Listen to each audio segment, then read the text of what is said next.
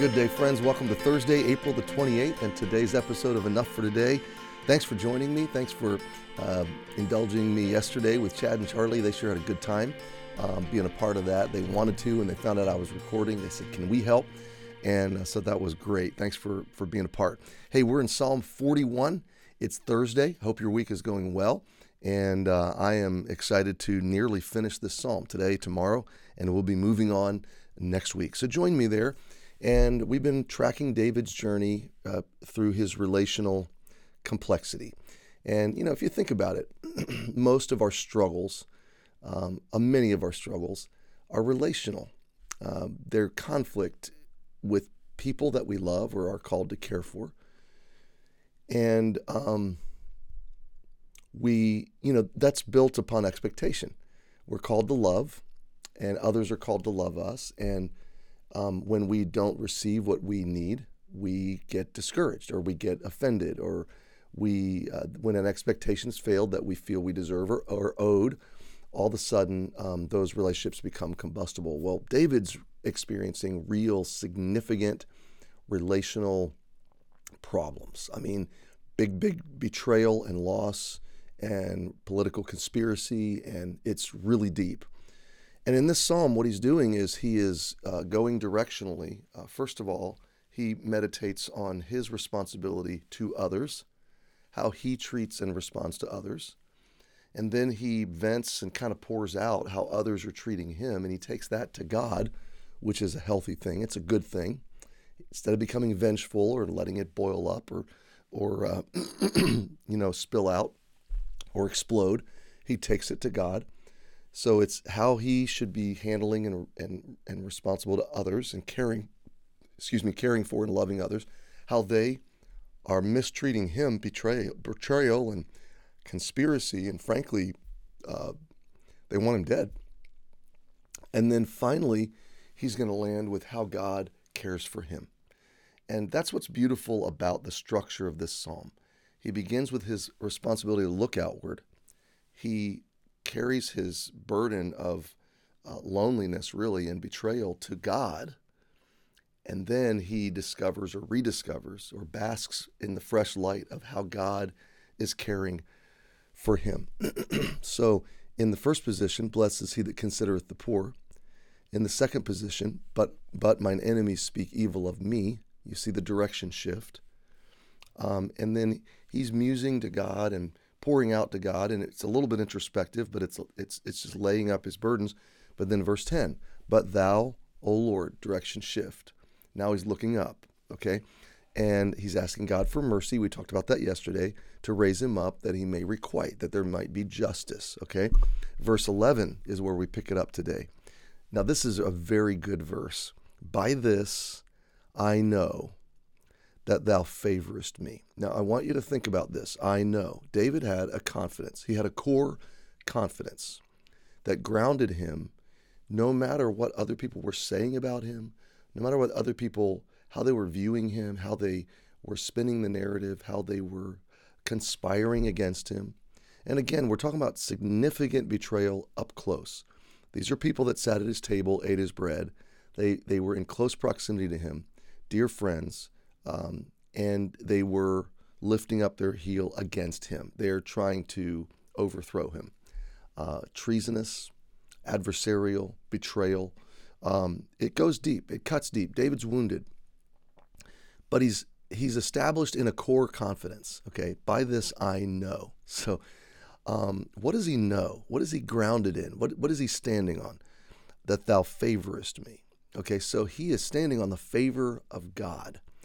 And what I want you to think about is the value of that favor in contrast to the disfavor of other people. Okay.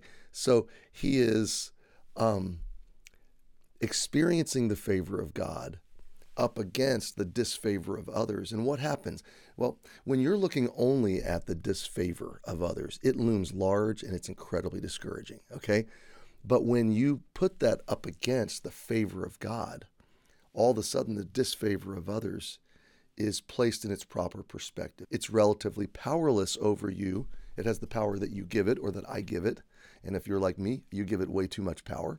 Um, but when you when you go back to the favor of God, you you rest in that, and you can release the power of the disfavor of others, and that's a significant uh, shift in your spirit when you are living out of the favor of God rather than dwelling in the disfavor of others. Okay, so that's a huge principle. But here's what I want you to catch. How did David know that he was experiencing God's favor? And how does that even make sense? Because he's been betrayed and, and people want him dead. They're celebrating his disease. They want they're they're they're like he's almost gone. How could that be the favor of God? And how could anybody experiencing that say, wow, this is the favor of God? Well, here's how. He says, Because thou upholdest me in mine, I'm sorry, verse 11, because mine enemy doth not triumph over me. Okay, so he's not saying, God, I know you favored me because you defeated my enemies. He's not saying, God, I know you favor me because you removed the trial and life is good now. He's not saying, I'm not carrying any burden. No, he's saying, I know you favor me because um, they're not winning over me. So I want you to muse for a minute on the fact that God's letting him walk through the betrayal when we think deliverance would be, you know, the end of the betrayal, justice, vengeance, whatever. God's will is no, I want you to experience this betrayal and I'm going to walk with you through it and I want you to know I'm favoring you in it. How did how did the favor show up in the middle of the betrayal? It was that his enemies didn't triumph. Their plans didn't work. Uh, their stories didn't stick. Their um, their vain imaginations never were able to be materialized. Now, I don't know if you have ever experienced significant betrayal or slander or false accusation. And then if you have ever just trusted God in it instead of uh, taking matters into your own hands and you know, fighting fire with fire, just in returning the same false accusations, the same slander. It's getting into the mud with it. Um, God has this way, my friend, of turning the story. And it's almost like the the fist they were hitting you with rebounds back and they, they slap themselves. It's almost like the, the, the, the boomerang they were throwing at you circles back and whacks them.